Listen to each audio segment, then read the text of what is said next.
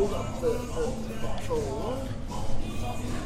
Well, it's an ambience uh, shot for mobile chicane. We are now at Ace Cafe in Luzern, and uh, it's actually the uh, Team Bolliger uh, Kawasaki meeting, along with uh, Randy Krummenacher, who's going to be here to go along and provide, uh, well, probably into um, autographs and the like. And really beautiful place, very much got a biker feel, but of course the Swiss cleanliness. Uh, so this, uh, it's it's it's got a, a real rustic feel to it, actually. Yeah, I, I really like it. I mean, the breakfast seems brilliant, uh, although we did start with a beer, as you do. And we're busy watching a bit of Moto 3 on the side and to see what uh, what is happening to Brad Binder in Assen. So uh, um, they've got a big screen that they're go- going to go along and put up the uh, MotoGP racing on.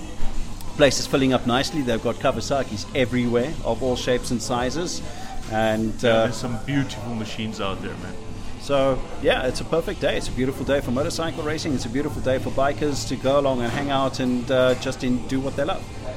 Sure.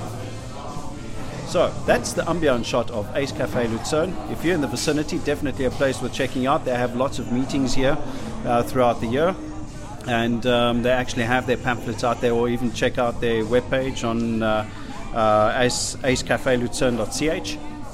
And um, they have their, their whole program for the remainder of the season. So all's good. And uh, as Brad Binder has just run off the circuit, um, so yeah, and uh, hopefully we'll catch an interview or two with some of our Swiss riders, and uh, hopefully we'll be able to report back on that.